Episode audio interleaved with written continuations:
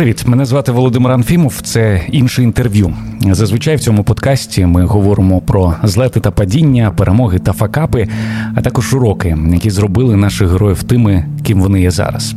Але на якийсь час від цього формату ми вимушено відійдемо, і допоки в країні війна, ми будемо говорити про неї, про те, як усім нам з цим жити і давати собі ради. Це перший випуск з початку широкомасштабного вторгнення Росії на нашу землю, війни, яка триває вже сьомий тиждень, і яка призвела до величезної кількості жертв, як серед військових, так і мирного населення. Війна, яка принесла безліч страждань усім нам. Безумовно, це унікальний досвід, який більшість з нас би воліла ніколи не переживати. Але що якщо цей період життя можна використати для власного росту і того, аби стати сильнішим? Про це і не тільки ми будемо говорити з нашим сьогоднішнім гостем. Це відомий вчений, релігієзнавець, кандидат історичних наук, людина, яка свого часу провела майже два роки в полоні так званої ДНР Ігор Козловський. Пане Ігорю, вітаю! Вітання. Добрий день, дуже радий вас бачити. Навзаєм. Наше з вами перше спілкування відбувалося в форматі онлайн, е, тому зараз я дуже радий, що воно відбувається наживо в одній з київських кав'ярень, хоча і в режимі воєнного часу, але тим не менш такі реалії. Я також радий вас бачити і радий, що ви посміхаєтесь. Це добре. Е, якщо повернутися до подій 24 лютого, особисто для вас е, це стало несподіванкою, чи це була певна закономірність? Ви чекали, що це відбудеться?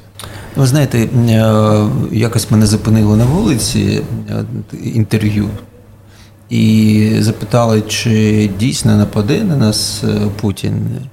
Я відповів, чи вірю я в це. Я сказав, що це не є предметом віри зрозуміла. Да? Угу.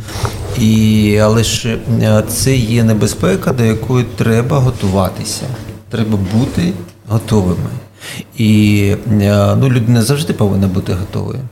Ми знаємо, що е, ця істота, той Путін, да, і взагалі наш цей величезний божевільний сусід це постійна небезпека. Ми приречені. Ми приречені жити поруч з цією небезпекою. І я відповів, що я особисто готовий, готовий до того, що це буде. І коли почалася війна вже широкомасштабна, вона вже йде в дев'ятий рік, 8, 8 років. Але що цей період, коли вся Україна це відчула, це нова ера, я б сказав так, нова ера не тільки для України, не тільки для наших взаємин з цим сусідом, але й для всього світу. Ми бачимо, що світ пробуджується. І цей виклик він е, повинен так чи інакше переформатувати і не тільки міжнародну безпеку, а взагалі розуміння, що таке людська цивілізація, що таке цінності людської цивілізації. Ми, начебто, засвоїли це в 20 столітті, начебто, ми пройшли вже ці випробування, але ж чи засвоєний був урок? І це питання, величезне питання, е, воно пов'язане з одного боку з тим, що людина така істота, яка е, намагається е, винести за дужки травмуючий досвід. І і е, це нормально, так ми рятуємося. Ми рятуємося і навіть під час війни люди можуть і радіти, і, і так чи інакше підтримуючи один одного, розповідати якісь веселі історії, навіть воєнному часі веселі історії. Це говорить про те, що е, у нас е, у людей це високий рівень адаптації. Угу. Але ж все ж таки це е, травмуючий досвід.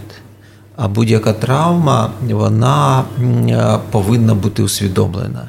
Я розумію, що і ось ви починаєте ці подкасти в цей час для того, щоб усвідомити цей досвід.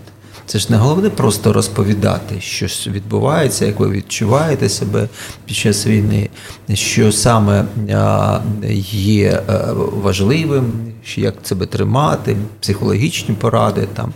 Але все ж таки головним є, от як усвідомити Тому що ця війна це війна ж не просто збройна війна. Це війна не просто інформаційна, не просто гібридна, як ми казали досі. Це війна не просто війна пов'язана з тим, що Путіна дах з'їхав і він хотів би захопити Україну. Це війна цивілізації. Це, це, це війна вибору ціннісних орієнтацій. Це війна з відповіддю, хто ми і навіщо ми, навіщо ми живемо взагалі в цьому світі.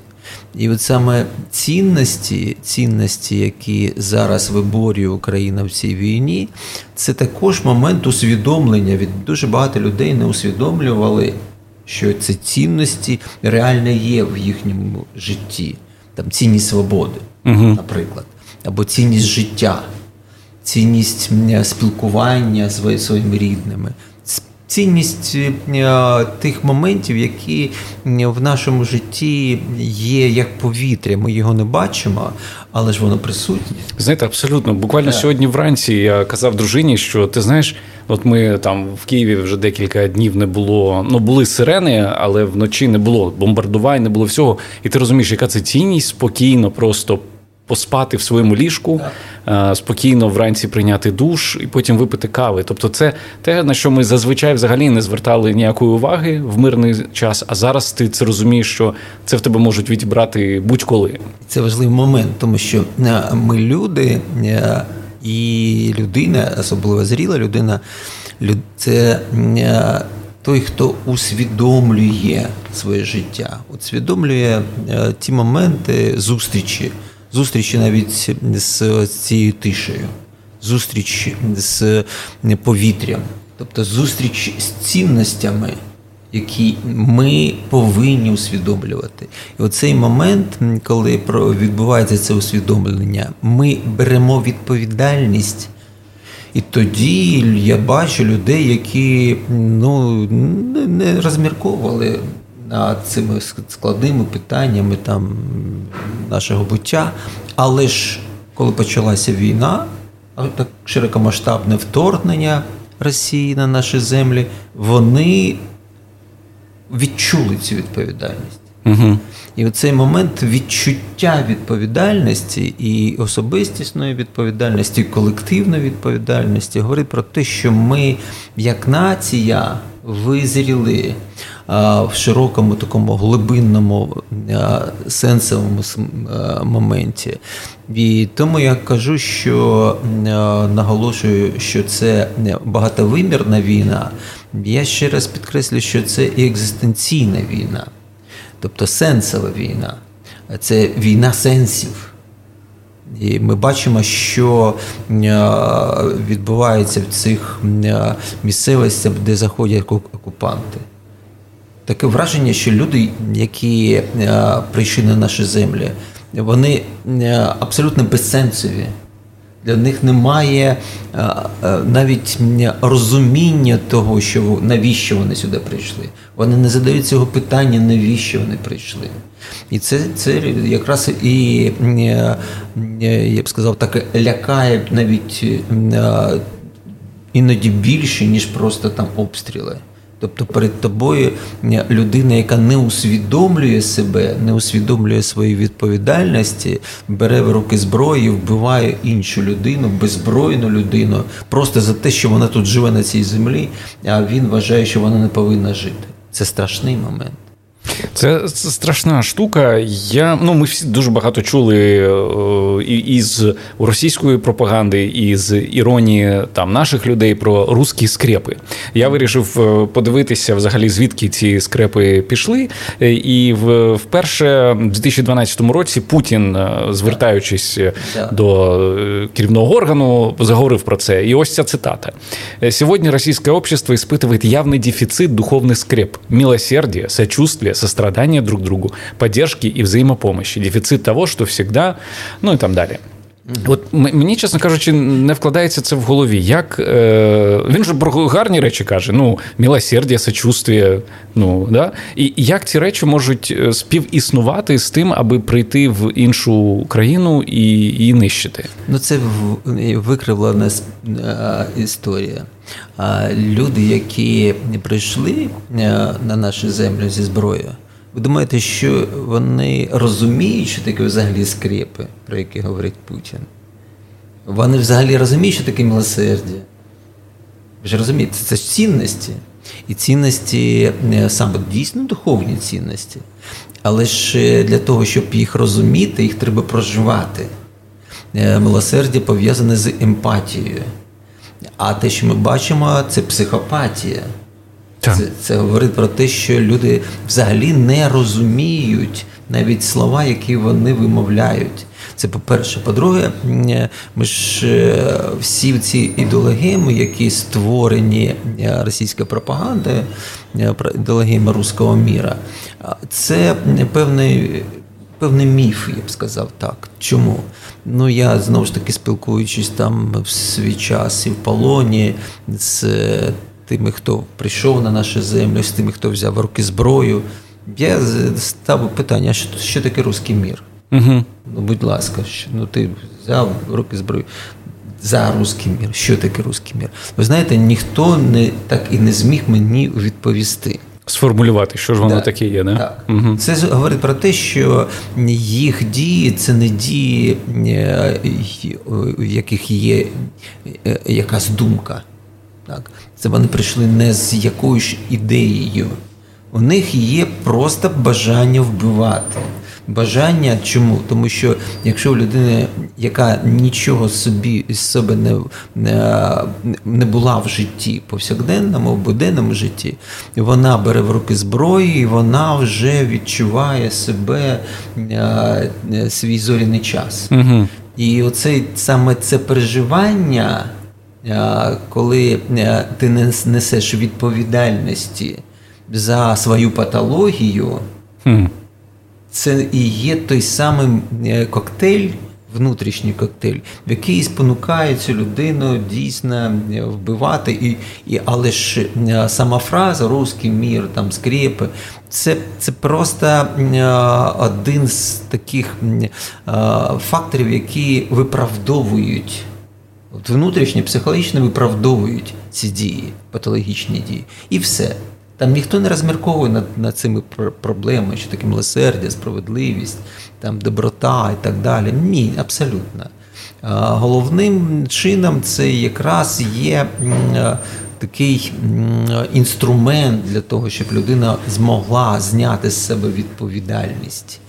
І е, от зараз дуже часто е, лунає, е, чи винні там росіяни так, так, так. Да, угу. тому що є путінізм, тому що от є. Фактично захоплення там території сусідньої держави, порушення міжнародного законодавства.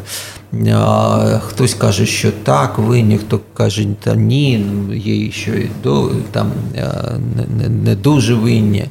Ну, Я просто згадую, що в свій час Ганна Аренд вона писала про от саме ці проблеми під час Другої світової війни, розмірковуючи, чи винні були німці угу. да, за гітлеризм, за всі ці злочини. Е, фашистської Німеччині. І вона вивела таку формулу, що е, такої колективної вини, можливо, і немає, але ж є колективна відповідальність. Угу. Це зовсім інше. Чому? Тому що е, ну, е, вона провина, її треба доводити цей юридичний момент, він потребує там тих чи інших правових е, факторів для того, щоб розслідувати цю вину. А відповідальність це моральний момент, от саме моральний. І це відчуття, що ти несеш цю відповідальність за те, що відбулося в величезному на величезній території з історією, якою вони пишаються. І вони допустили повторення фактично і ще в таких гротескних формах е, якоїсь суміші там гітлеризму, сталінізму. І хтось е, намагається е, відійти від цього, там сказати, що це мене не стосується. Хтось виїхав та в еміграцію, навіть намагається поміняти своє громадянство. Це говорить про те, що люди хотіли би все ж таки не нести цю відповідальність. Це якраз і той самий страх перед відповідальністю. Але ж колективна відповідальність дійсно існує.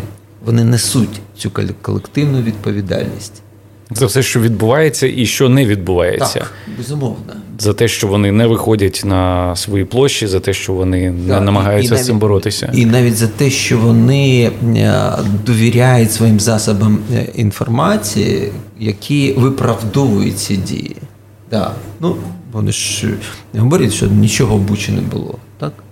Мені здається, що це якісь вже починаються захисні у них реакції. Це захисна тобто вони якось, можливо, підсвідомо щоб, щоб не брати здогадуються, але не хочуть навіть в це вірити. От саме не хотять, не хотіли б брати відповідальність. Тому що якщо тільки людина визнає, що це так, їй треба щось робити. Угу. Да. А це дискомфорт.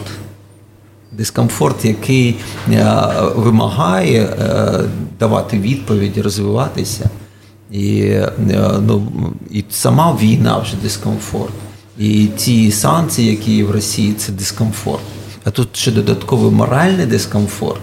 Ну це знуряє, це може просто зруйнувати. І тому вони просто віддають, е, я б сказав, всю е, все право да, тим, хто розповсюджує ці фейки, дає їм можливість говорити е, оці завчені фрази. Да. І ми ж бачимо в соцмережах, вони постійно повторюються одні і ті ж самі завчені фрази. Да? А де ви були в 8 років, коли там про бас? Ну це це дикість. Да? Я, Мене найлегше на це відповідати, тому що я був там, я був в 14, 15, 16, 17 я був в полоні. Тобто я знаю цих людей. Я а, прожив більше 60 років е, на е, цих теренах. Я маю історію свою родинну, яка там з 18 століття. Тобто, у мене більше право говорити, що там було насправді і що там є насправді.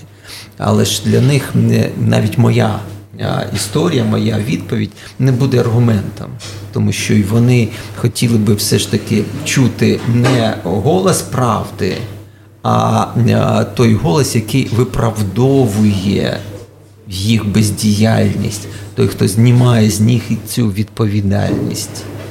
Мабуть, це і є відповідь на запитання, чому, маючи доступ навіть через VPN, е, через інші засоби до правдивої інформації, вони свідомо блокують і не не пускають цю інформацію свідомо, свої свідомо свої голови. і несвідомо, тому що е, такі захисні моменти спрацьовують в психології людини, яка, е, наприклад, переживає травму або дискомфорт.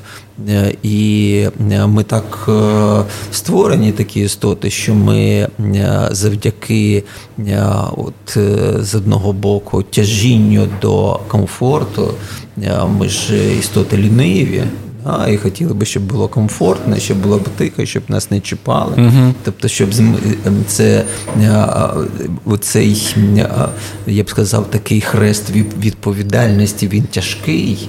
І ми не хотіли би його брати. Це це, це нормально, це інстинктивно, я б сказав так, з одного боку. З іншого боку, ми повинні бути невинними.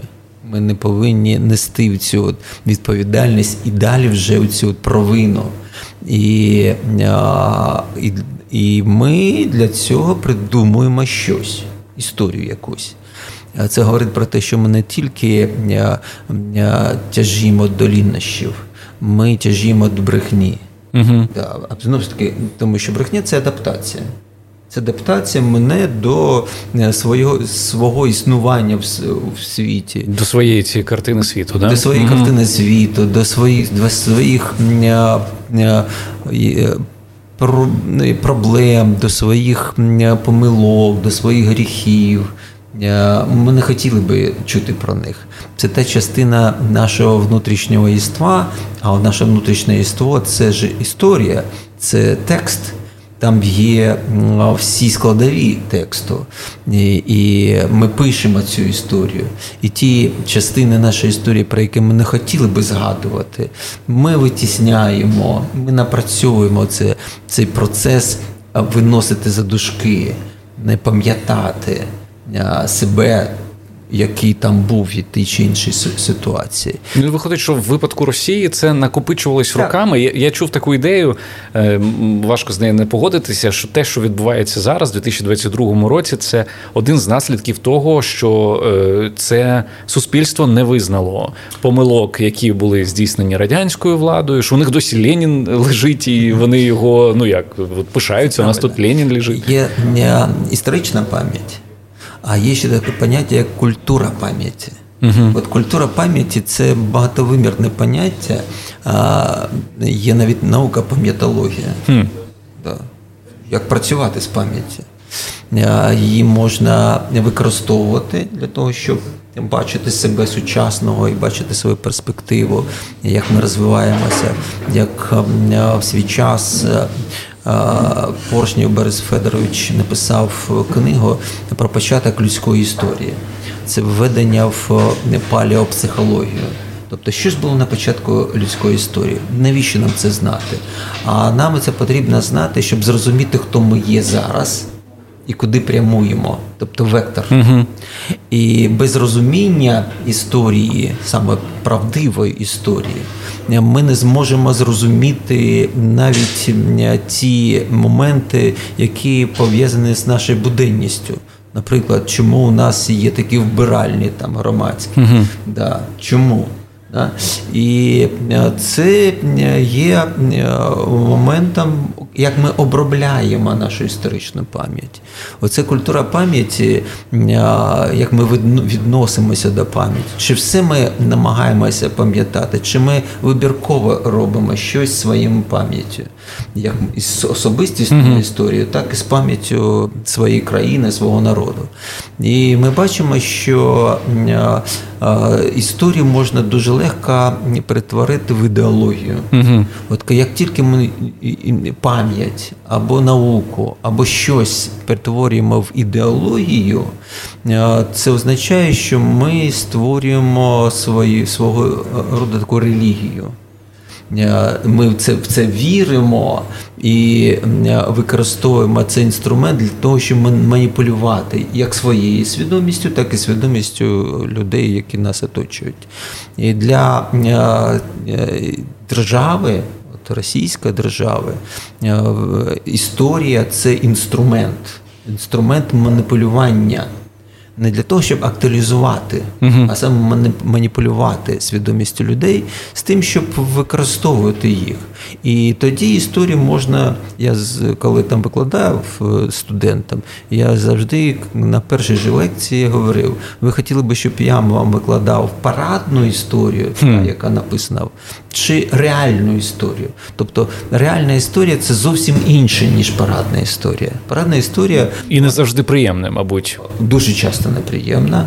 Але ж більш цікава, так. вона більш різноманітна, тому що там є життя. Знаєте, я згадав, перепрошую, фільм е, Матриця, там, де є дві дві таблетки. Ти можеш обрати або комфортну правду, ну навпаки, комфортну неправду, або інше. І цей дискомфорт відчути, але зрозуміти, як все було насправді. Зрозуміти, взяти відповідальність, через підкреслюю, це mm-hmm. пов'язані mm-hmm. моменти. А сама система, яка формує комфорт вона е, формує відповідну свідомість людей. Яку свідомість? Ну, по-перше, е, е, зробити все, щоб я не брав на себе відповідальність і не відчував провини. Я не винуватий. Ну, я я що? Мені сказали, от є наказ. Я взяв руки зброю і пішов почули цих полонених. Так. Ну, Я я, ж я ж до чого? Та нічого. Угу. Тобто я не беру відповідальність. А по-друге, перенести цю відповідальність на іншого, на державу, на е, командира, на суспільство, на дружину, на чоловіка, на друзів, на інших. Тобто я не винуватий, я ж хороший, ну ви ж бачите, да. А оці от вони uh-huh. всі зробили так, що я зробив цей неприємний вчинок. І далі це раціоналізувати. Як раціоналізувати? Ну, якраз запустити ці ідеологеми, в яких буде прописано, там, наприклад, да, да, русський мір це реваншистський мір. Да? Ідеологема це один народ. Да? Оце це нацики, оце uh бандерівці, оце нелюді. Все, у тебе вже є право, начебто ти ж привів, ви чули, як вони для своїх громадян через їх свідомість наповнюють простір оцим баченням, що вони прийшли для того, щоб тут да, зробити свій народ, дружній народ, денацифікація, да, демілітаризація. Все все зрозуміло. У них є раціоналізація їх вчинків, угу. благородний, шляхетний шлях. Да. Вони ж те, що вони, бо там це не ми вбиваємо, вони самі себе вбивають. Да, ви ж розумієте. Все. І він далі не буде думати, тому що е, для того, щоб е, побачити реальність, це знову ж таки зустрітися з відповідальністю. А це найстрашніше для людини, особливо е, яку довгий час історично робили все, щоб вона відчувала свою залежність від оцієї системи, пропагандистської системи або кріпацтва, ми ж пам'ятаємо вся історія Росії, потім Радянський Союз. Да? Тобто, щоб вона передала свою, всі свої права тим, хто вирішує долю. І знімала з нею цю відповідальність, цей тягар відповідальності, цей хрест відповідальності. І вона легко віддає цей хрест відповідальності. За що? Це це спокійне життя, де нічого не змінюється. Цю, цю стагнацію. Стабільність, ну, ну начебто. Ну насправді це стагнація, так. це нестабільність. Да, вона називається стабільністю, тому що у неї менше тривожного моменту. Вона знає, що буде у неї завтра. Вона знає. Так, колись вони навіть казали, що ви хочете, щоб як в Києві було це там так. революції і так, так далі. Так. І всі казали, ні, ні, ні, ми ні, так ні, не хочемо. Ні, У нас хотіли б, щоб була пенсія, щоб було все зрозуміло, щоб ну mm і так далі. Тобто вони від, віддають от навіть систему мислення свого не хочуть ми, е, займатися цим мисленням, а просто стають інструментом, гвинтиком.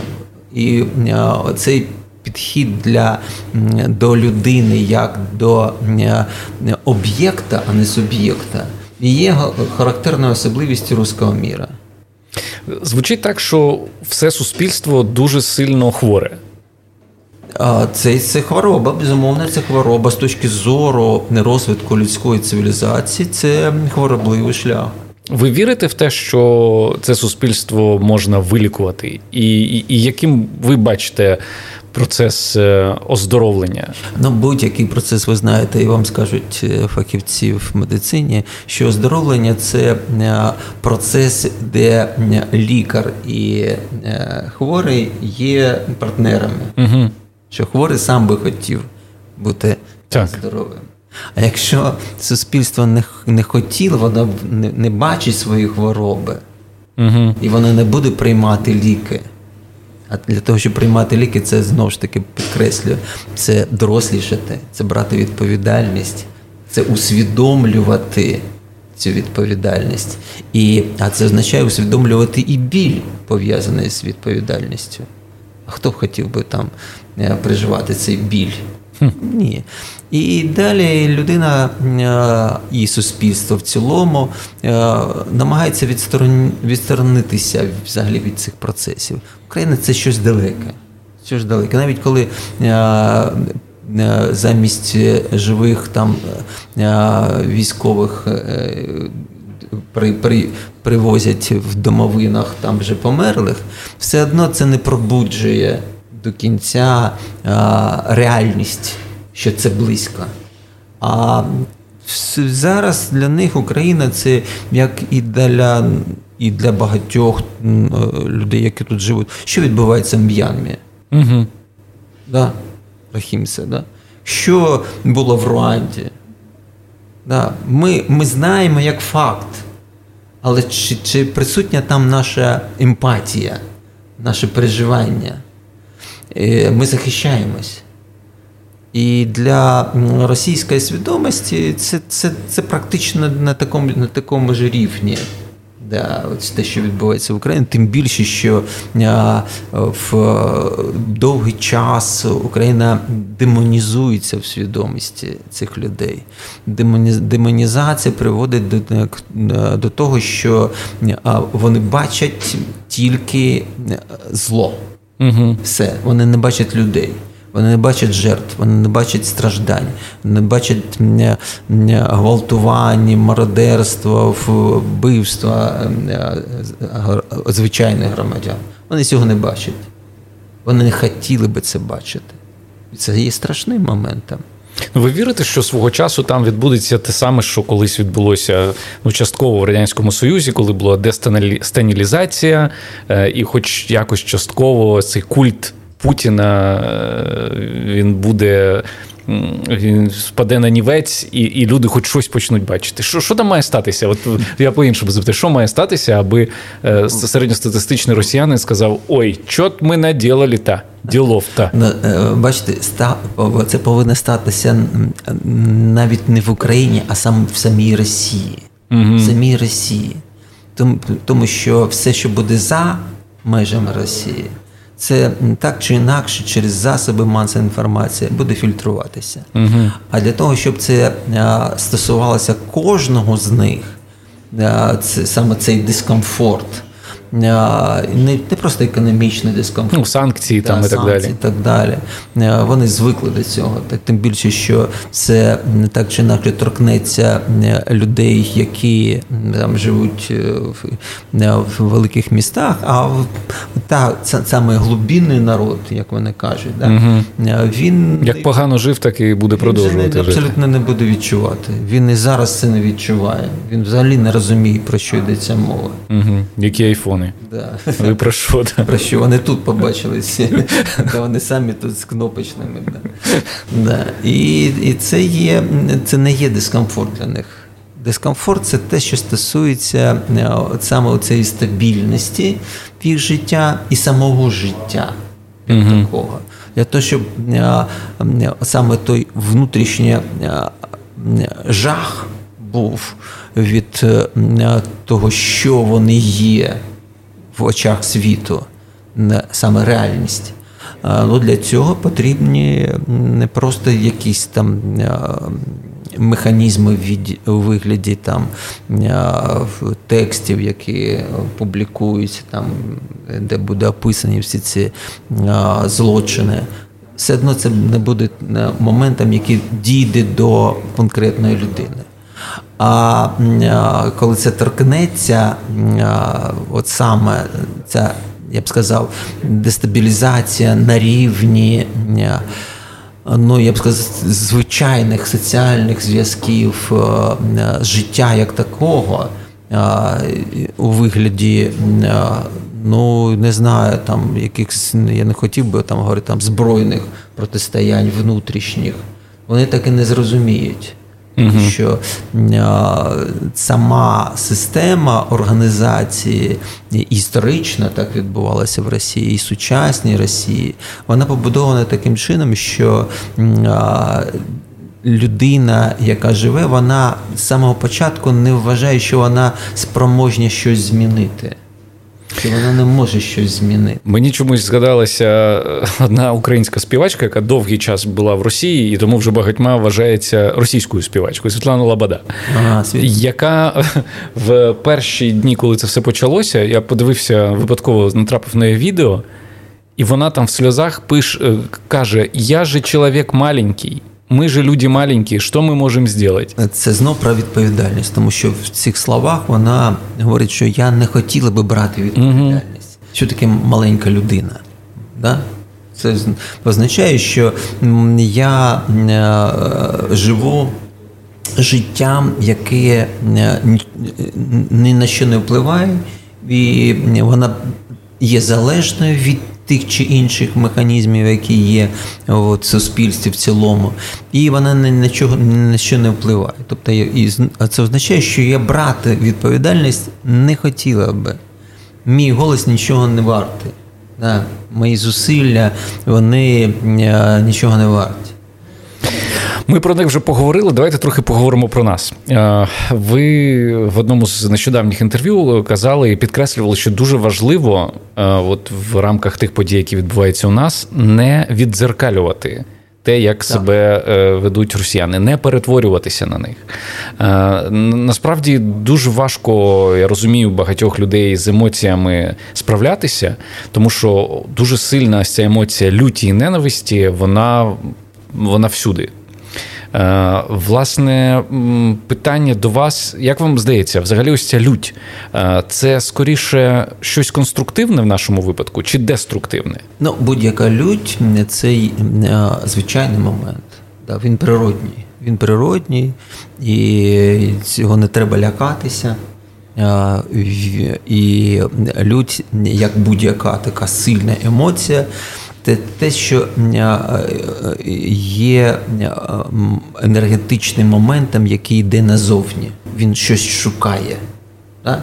Ми не можемо залишати довго лють внутрішньо, якщо немає у нас зовнішньої мети, uh саме зовнішньої мети. А ця лють повинна бути усвідомлена також, якщо ми люди. І вона повинна дійсно бути спрямована спрямована на, на, на ті чи інші справи, які так чи інакше допомагають перемозі. На полі бою ця лють вона допомагає, якщо це фаховий військовий, допомагає йому правильно зорієнтуватися саме, як вдарити по ворогу з тим, щоб його знешкодити, щоб його знищити, і це нормальний процес. Угу. Коли ця лють є тут, у звичайних громадян, а перед тобою немає, ти не можеш дотягнутися до цього ворога, вона тебе знуряє, вона тебе знесилює. І вона вже може бути фактором е, внутрішньо деструктивним. Угу. Так, ти починаєш е, зараз все більше і більше там кажуть, так, ми е, стали там русофобами. Ну я знову ж таки нагадую, що фобія це страх. Що боїтесь е, росіян, чому ви кажете, що ви русофоби? Ні. Якщо вже говорити правильно, у вас є ненависть до зараз, і вона історично обумовлена, ситуація обумовлена. Це є мезорусія якщо так казати, ми за Русі. Да? Тобто це ненависть до е, російського. Але ж вона також повинна бути усвідомлена. Да? Це не повинна бути просто емоцією ненависті. І і е, ми пам'ятаємо, що е, не треба казати там до до російського в цілому, до явища сучасної Росії. Е, тому що ми знаємо, що українська політична нація вона включає дуже дуже багато елементів, не тільки етнічних українських, да, це і російські елементи, це єврейські. Ну, будь-які азербайджанські, да. і в цьому наша сила цьому наша сила, тому що ми зараз вийшли за межі просто етнічного усвідомлення. Ми вийшли на рівень вже зрілої політичної громадянської нації. І я знаю, що дуже багато людей, які мають позицію, от саме вони є там росіянами, ну за походженням, да, за за мовою російськомовними, але ж вони є українцями, тому що вони усвідомлюють свою відповідальність за Україну. За її майбутнє. Ми ж не тільки живемо, як Росія, вона переважно живе там своєю міфічною пам'яттю.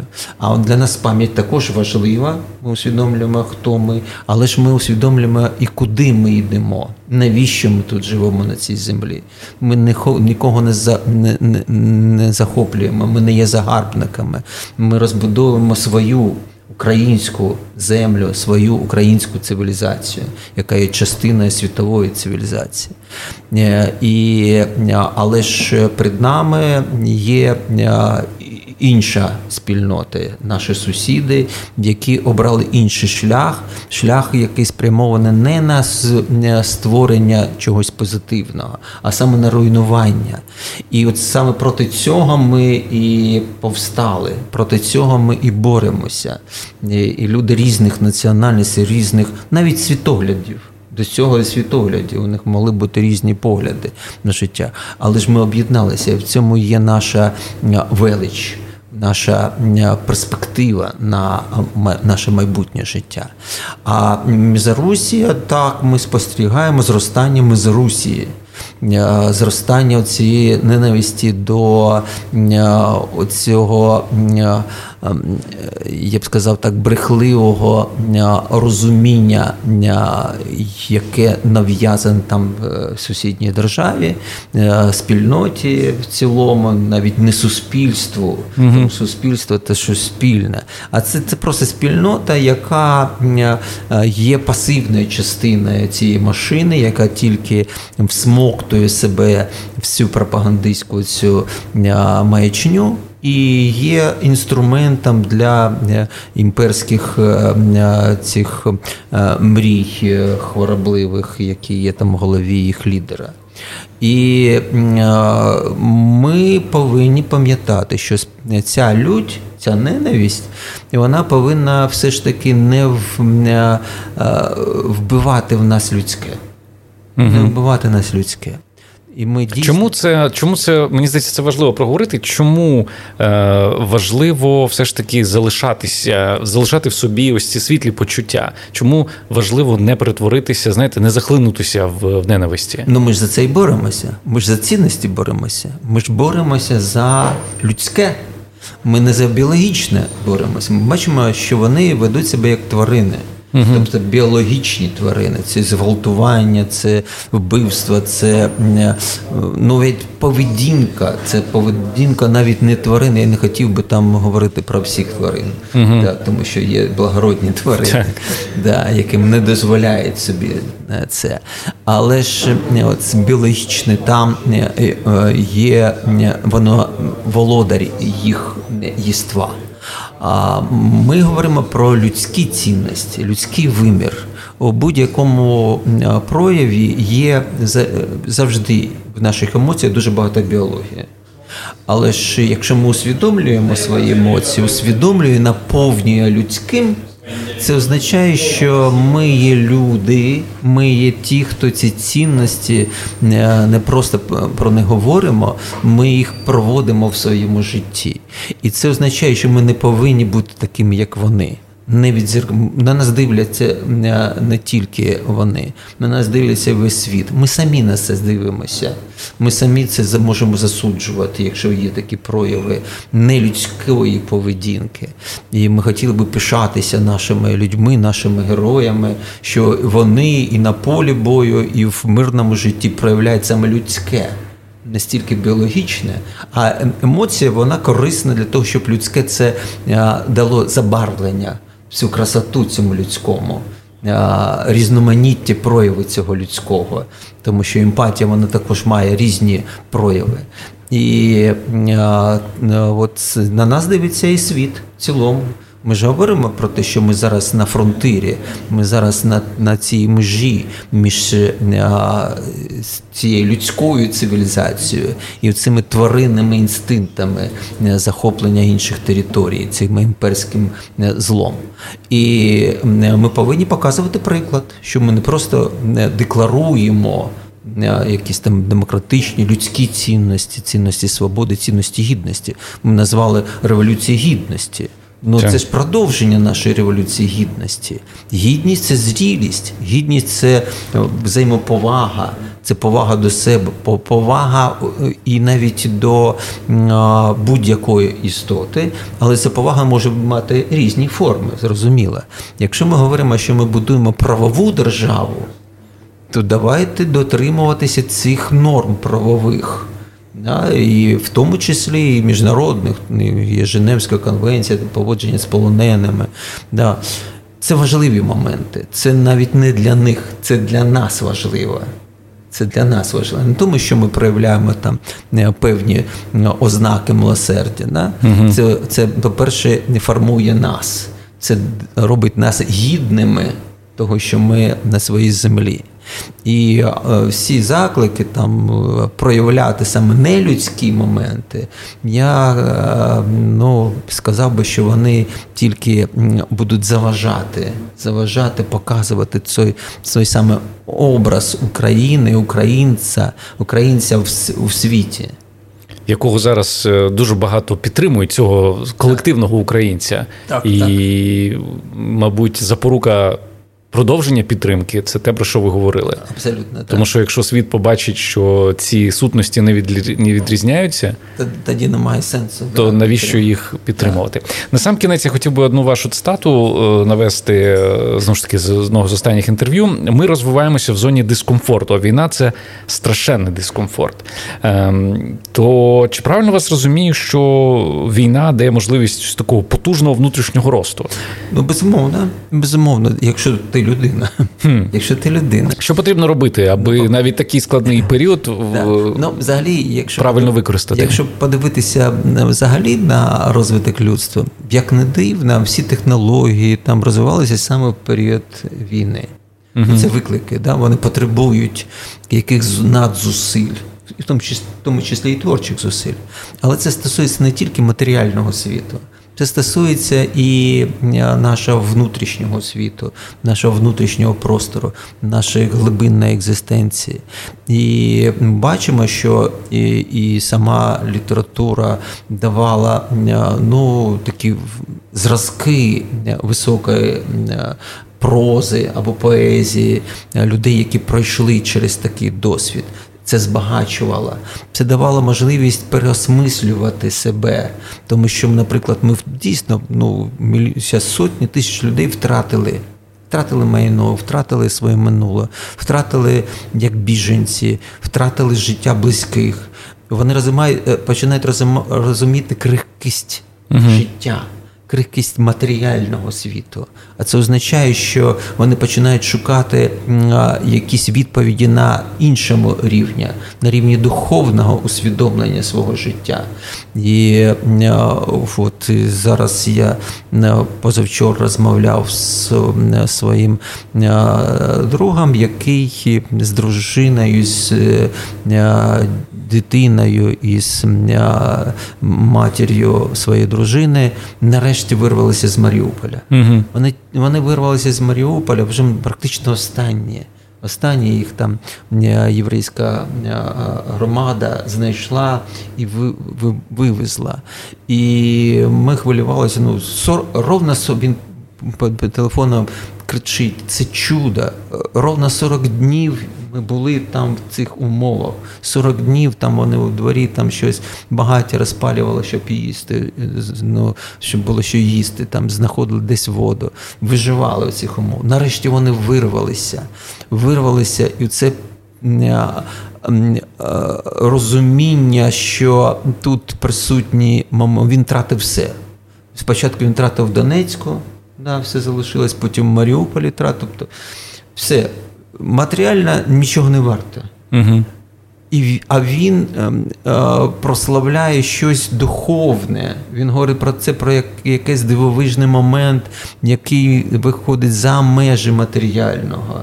Він е, наповнений не просто радістю спасіння свого, але ж і переживанням того, що він наблизився до якоїсь інш, до якогось іншого виміру, екзистенційного виміру свого єства.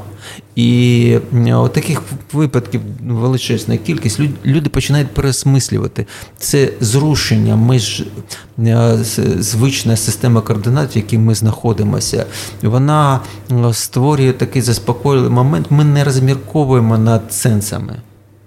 Ми не розмірковуємо над якимись моментами, які виходять за межі матеріального. Ми п'ємо каву, ми спілкуємо, це душевні моменти. Ми щось купуємо, це матеріальні моменти. А от глибина духовні моменти це якраз е, ті самі кризові моменти, які е, дає чи не дає війна. Все залежить від, від зрілості людини. самої людини. Якщо людина недостатньо зріла, це може просто її зруйнувати, психічно зруйнувати. Якщо ж вона вже є зрілою людиною, це дає їй шанс стати на ще на якийсь рівень глибше, е, е, я б сказав, потужніше внутрішнє.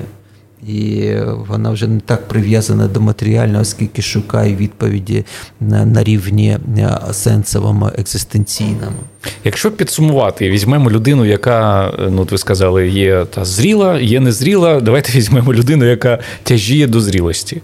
Е, ну, В речі, які в цих умовах точно не варто робити, і речі, на які варто звернути уваги, увагу, е, аби зберегти свій світ, аби вижити і залишитися людиною.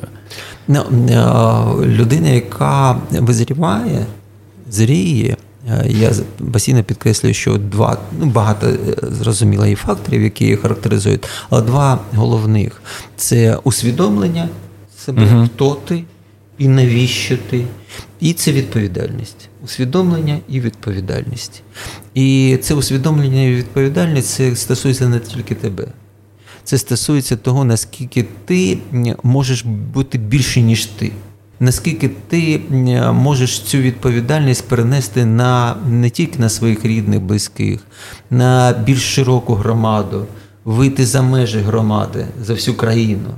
І оце ми якраз і спостерігаємо це зростання людей, які беруть відповідальність за всю країну. От Мій друг, е, е, директор театру, е, він режисер, художник керівник. Йому вже 58 років. Він колись був десантником. Угу. Як тільки почалася війна, він взяв руки зброю, залишив свій театр і зараз на фронті. На театрі бойових дій. Так, розумієте, він бере відповідальність більше, ніж е, є е, в ну, я б сказав, в житті пересічної людини. Угу. Це говорить про те, що ця людина зріла людина. Оце є якраз фактор, який характеризує, що її людське людське стає ну, наповнене тими сенсами, які виходять за межі. Він жив, жив у Львові, всі біжуть до, до а він з, зі Львова йде на фронт. Угу. Ви ж розумієте, да? оцей момент якраз і є моментами духовного зростання людини, її, е, проявляє її красоту цієї людини. Вона може сама не е, говорити, та ні, я звичайна людина, але ж ми бачимо, да, у нас є очі, які дивляться на цю людину не просто як на е, якусь матеріальну істоту, як на духовну істоту. І бачимо духовне зростання. Е, на сам кінець, ваш прогноз як історика, як науковця, чим закінчиться це протистояння? пане Ігорю? Ну я завжди е, стаю на позиції того, що світло перемагає темряву. Це однозначно. В якій це формі буде? Як довго це буде продовжуватись? Бо ми вийшли на такий кривавий шлях, складний шлях, тяжкий шлях. Але ж ми е, самої історії покликані. Ми фронтирна нація, ми фронтирна формувалися на цьому фронтирі. Е, тут формувалася особлива людина, яка брала відповідальність за фронтир. А фронтир це як жива істота. Він дихає, він рухається і він зростає разом з нами. І ми усвідомлюємо, що ми беремо відповідальність не тільки за себе, а навіть за світову цивілізацію. Це означає, що разом з усім світом ми переможемо. Ми обов'язково переможемо. Пане Ігорю, я вам дуже вдячний за цю розмову. Я дуже вдячний нашим слухачам. Е, і я бажаю, щоб ця перемога світла над темрявою вона сталася якомога швидше. Я дякую окремо нашим патронам, які підтримують подкаст інше інтерв'ю.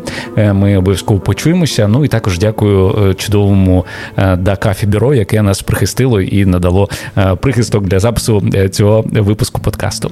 Почуємося вже незабаром. З вами був Володимир Анфімов. Папа. lá.